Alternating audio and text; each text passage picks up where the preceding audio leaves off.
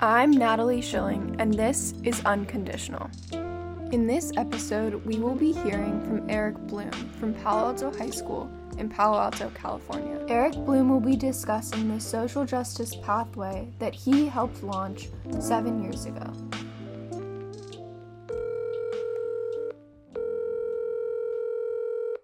Hi, this is Natalie Schilling. Hi, Natalie. Thank you so much for meeting with me. You're welcome. So I first just wanted to know like what brought you into teaching um, in general. Oh, in general. Yeah. At first, it's um, like I I worked at a Boy Scout camp, and I kind of liked working with kids and and teaching. And so when I went to college, you know, I got a degree, and I thought I'd go into teaching, but it I, I thought I didn't want to go to school anymore. Mm-hmm. So I did some I did some other stuff, but the, I just kept coming around. I did some training, you know, computer application training stuff for law firms and things like that. And so it I just kept coming back around to it. And um, and so when I was in my early 30s, I finally decided I, you know, I'm I like teaching. I'm pretty good at it, so that's what I decided to do. Very cool. So then like what inspired the creation of the social justice pathway? Like how did it come to be? Well, um, there was an initiative at the district where one of the assistant superintendents um, had this thing called the Out of the Box Committee. Mm-hmm. And it was sort of like a voluntary thing. And, you know, we went around and looked at different kinds of things that schools were doing, like schools within a school kind of programs. And they asked for people to submit a proposal. And, um, and so Miss Angel and a few others, um, we decided, oh, let's go ahead, let's submit a proposal.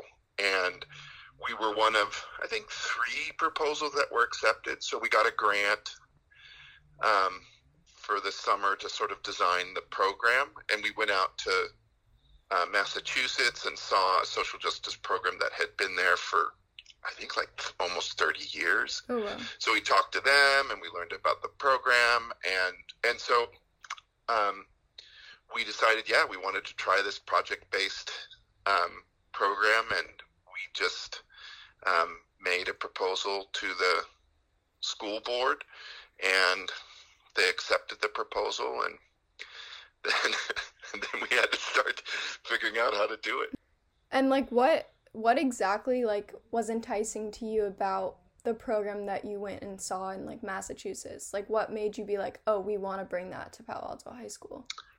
um, so uh, the, this this sense of like um, like student agency like the students were really really in sort of not not in control but they're they were they were in control of their learning.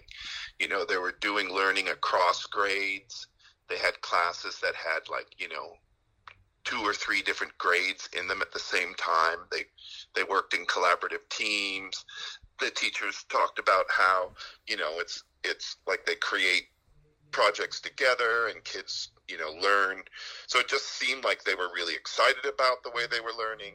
It wasn't like rote memorization and and it, you know because i'm an econ teacher. I'm all Mhm. about rote memorization you know so it was sort of liberating to try to teach in that environment. And then we thought it was something that could fit for some kids at Paly. I mean i don't think i think a lot of kids um, kind of like the idea of just tell me what I have to memorize and I'll memorize it. Then you can leave me alone, Mm-hmm. as opposed to just you know like yeah, let's figure out how to solve this problem. So were you like targeting a certain type of student, like the student that doesn't like that like Mm, or was it more just like the program itself? yeah, so I think the idea is is that we wanted to teach in a different way, which is to get away from the idea of you know like paying students with points to do work and then they do the work and we give them the points and then they get Mhm. the grade. So we were trying to make it so that you could you could learn and in the process of learning you produce stuff and that stuff can sort of show how well you're doing it. So it's kind of a get out a little bit of the rat race of just Mhm. like chasing points Right. and so it was it was enjoyable for us to imagine teaching in that environment and then we assumed that there were tons of kids that would be interested in in learning in that environment if they they were given a chance. Like, how does the course work? Like, what makes it unique? The well, the the course or the the program because we do all the courses. I guess you know, we both. do. Yeah. So so courses in SJP. Um, so first is that they're they're they're, they're we design them to be more project based, where mm-hmm. um, instead of you know like doing some studying and then create you know sort of like a dessert project at the end to demonstrate what you've done, mm-hmm. you you you learn in the process of you know like so you're given a problem like how were the American Indians treated right and then then you have to find that information out then you have to think about like so what are we going to do how do we demonstrate this so often what my job is to say is that like okay we're going to create a traveling um, museum exhibition on the treaty of of fort laramie which was mm-hmm. a treaty between the the U.S. government, you know, like this 1868, it was a yeah, big deal and all this. We went up to San Francisco and saw a traveling exhibition. We met with the curators about how they did it and what they did it. So then, so then they we formed these teams where people were some people were more focused sort of like on the design production side and other people are doing content and other people are doing fact checking so you know we go through some iterations where we draft out on paper and then we you know then we set it up and so it's it's complicated and it's mm-hmm. you know it but it's it's kind of like the the satisfaction that some kids felt like working in journalism like they got to make right. something that was real i think a little bit we get a little bit of that when we get a really good project because they believe that what they're producing is good and um, and so and then they're kind of proud of it, right? So, what benefits have you seen like through the social justice pathway that focuses on project based learning in comparison to like your econ students? What we assume is is that it's more like college learning, mm-hmm. when when college learning is about you know you have to produce something, but it's sort of like more real life in the sense of saying is that um, the you know the acquisition of just knowledge and facts is kind of a waste of time now to, to sort of and it's and I'm exaggerating, right, mm-hmm. to say that it's really a waste of time. But uh, you could tell me in uh, three or four minutes, you know, how many people were killed on the first day at the Battle of Gettysburg, right? right? You could just look it up, and and you know, probably with 15 minutes, you might be able to tell me that, you know, the names of the people. Mm-hmm. And um, so what we're doing in social justice is that we're we're sort of focusing not so much on the information, but how do you find the information? How do you validate the information? And then what do you do with it when you're done? You know, so um, what is important about deaths at Gettysburg, right? So then we would come up with a project that's sort of focused on and then use those skills of you know, researching and validating as a way to um, highlight whatever it is that we're studying, and then you know, figure out a way to display it so that other people benefit from our learning. Right. And do you think that COVID has like affected the way that social justice like aims to do project based learning? Oh yeah, it's it's been huge um, because it's it's when you're in a collaborative group, there there's a lot of social interaction that goes on that mm-hmm. you know in order to move together and get things done. And I think when you're in your Zoom bubble, you're you're not as easily. It's not as easy to to notice what's going on, but then it's also so much easier to get distracted mm-hmm. or to not be on sort of figuring out what you're doing. Whereas if you're sitting in a room and you're working on a thing, you know, the good part is, is that, oh, I love that. That's exactly what, yeah. show me where you found that. And then, you know, there's also like, you know, come on, Natalie, you, you've been on your phone for 20 minutes now. Can you just help us get this done? Right. right. And it's not like a big deal. And I think that's the part about being together for three years. Mm-hmm. And a lot of kids, it's like, it's a little spooky because you think about like your worst year in school mm-hmm. and it was just like, oh my gosh, would I want to have that teacher or those kids in my class for three years. Right. And what we told the students is, well, I mean, you know, you can't say anything about like whether or not you're going to like Mr. Bloom or Miss Angel, but it's it's that's that's life. You know, you have to figure out how to do things. And so if you're like, well, what if I hate all the people in my class? And so we remember we would have not quite like that, but conversations. It's just like, well, yeah, what would you do if mm-hmm. you didn't like everybody in your class? And then, you know, you could kind of say it's like that's one of the things that we're focusing on. You know, it's like how do you value those who you're working with? How do you, you know, um, how do you what do you do to be understood and how do you make others understood so there's there's a large part of this of how do you build a collab you know um, a supportive community and um, and that's really hard to do on zoom mm-hmm. in the sense of saying when you're talking about intellectual safety and having you know like round table discussions right. you, you can't really have a round table discussion and so you don't get to see people's faces and how they're reacting and I'm the kind of teacher that that's a big part of my sort of thing in the classroom is engaging kids in conversation and you know like asking a, a, you know that second question or it's like well what do you mean by that you know natalie yeah. you can model behavior you can have kids reflect back on their behavior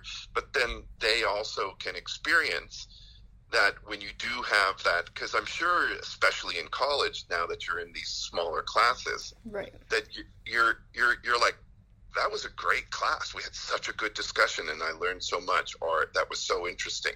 And mm-hmm. so, trying to create those moments where kids can really feel like they've learned something authentic, and right. it's it's not like it's going to change their life, but it's right. like that's real and it's applicable in 16, 1780, but it's also applicable now. And I understand that those struggles. And as I move forward in life, I can reflect back. And, and so I think the idea of just trying to make learning a little bit more real.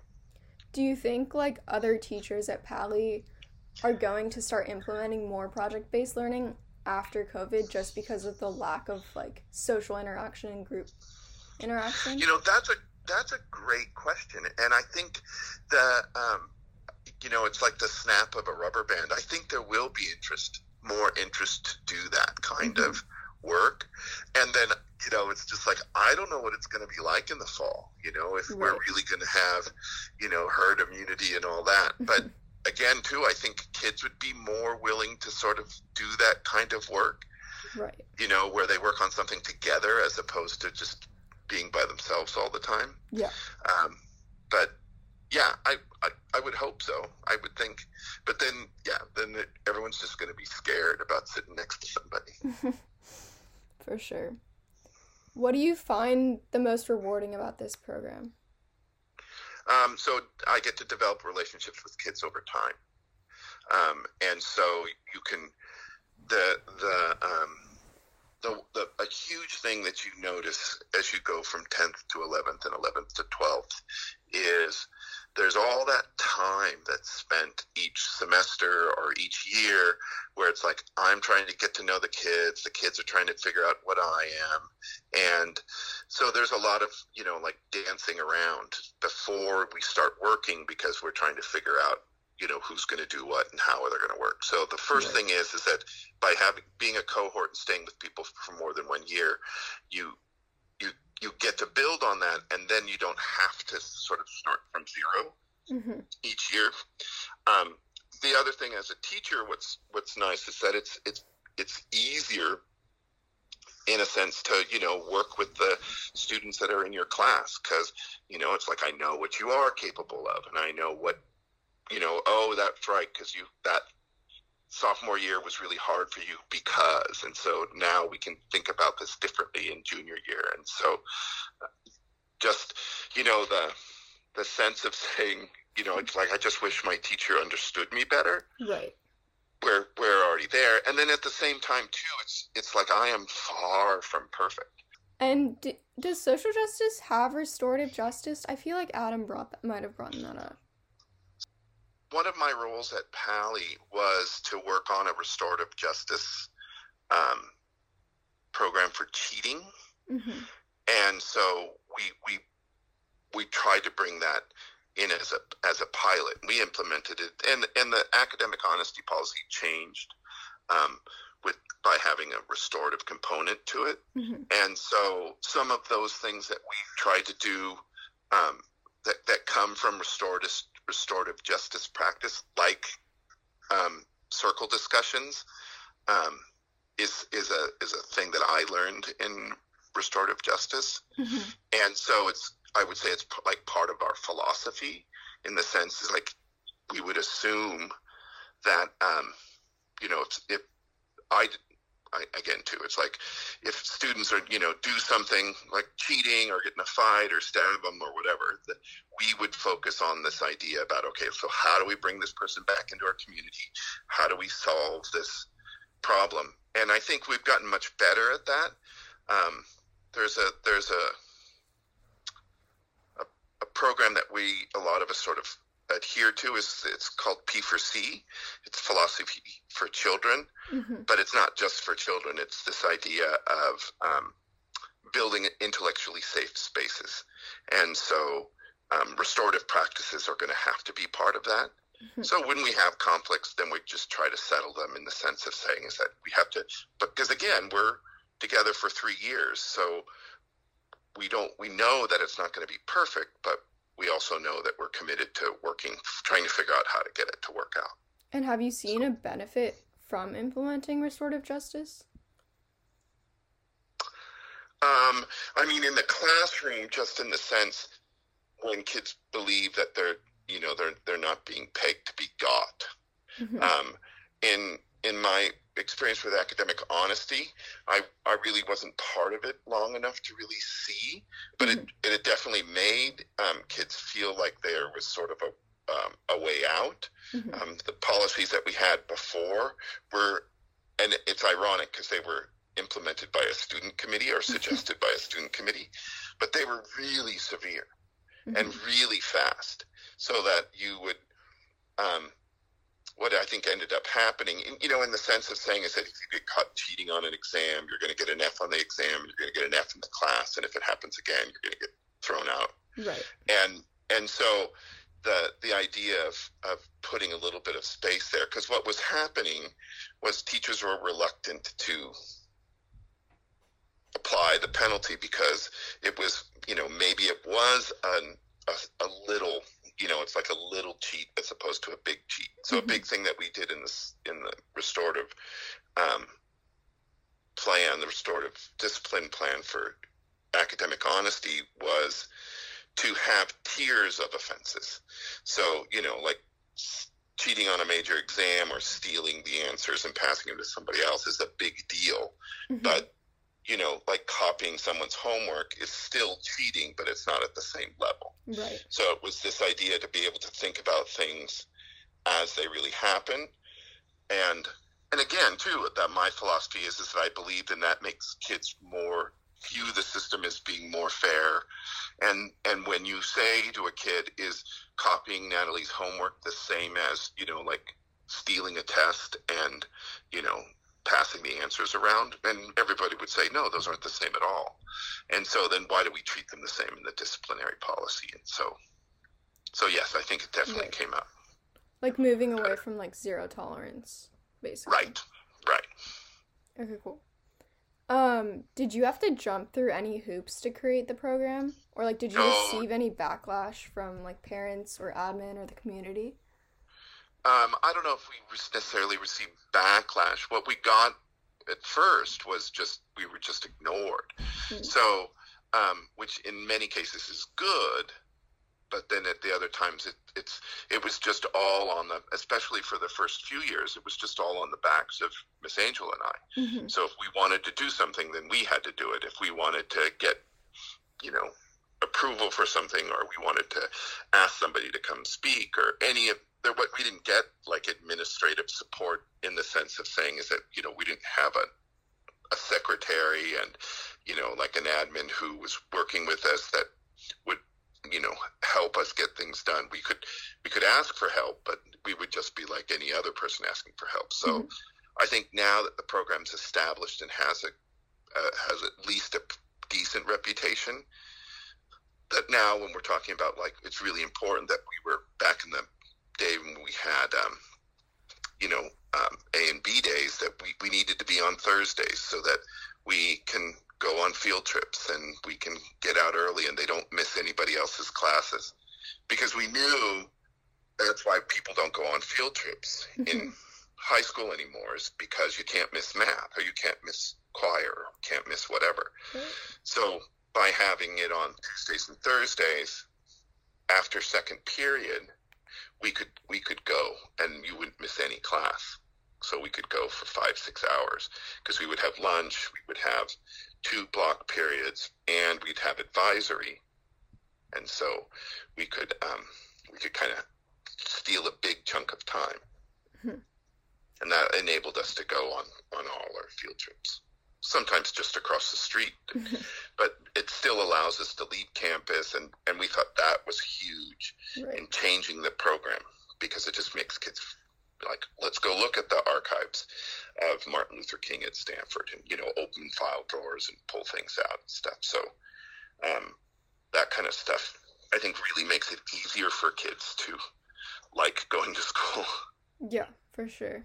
How do you like go about choosing other teachers for the other core cohorts? Like, do you guys, do you and Miss Angel pick them, or is it kind of like a voluntary choice? Yeah, it's so and and that's a real it's a it's a it's a real dicey thing because teachers are not allowed to make assignments. Mhm. So um, we we kind of got into some trouble, not trouble, but it's just like that it's it's extra work Mhm. right? So it's it's not an easier load. It's more work, but it's more satisfying, right? Right. So the idea is that not everybody is keen on it. And so you have to kind of recruit and convince people. Mhm. But at the same time, I can't say, oh, yeah, Natalie, you're totally on board. You're so excited about it. You want to do it. And I'm like, okay, so you can be the English teacher next year, and we're going to see who.